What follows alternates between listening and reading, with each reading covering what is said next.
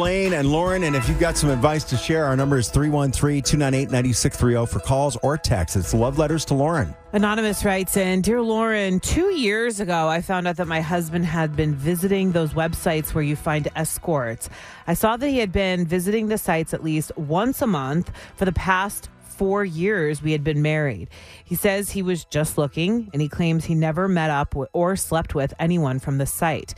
But two years later, I still can't be sure. Of course, I went and got tested for STIs.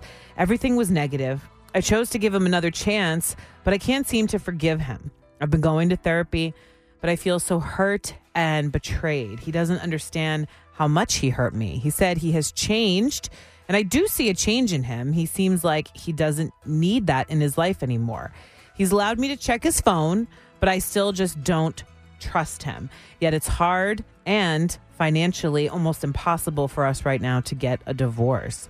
What should I do? I'm clearly still not over it. Signed Anonymous. I mean, it's hard for me to answer this for you because I would have been out the door two years ago once I found out he was peeping at these sites. I don't believe you just go shopping at Trader Joe's without buying something. uh, but if you do want to try to work it out for the reasons you say, I say bring him to therapy with you. You got to tell him how he feel how you feel about this. I think that yes, 2 years is a lot of time, but nobody can put a time limit on how long it takes you to heal from something like this. There's an expression out there you can forgive but never forget. Mm-hmm. Maybe you're going through a little bit of that, but if it's causing you this much pain years later, I would bring him to therapy with you and just try to figure out a way if you can get over it. Right. Yeah, I think that's great advice. Does anyone else have any advice?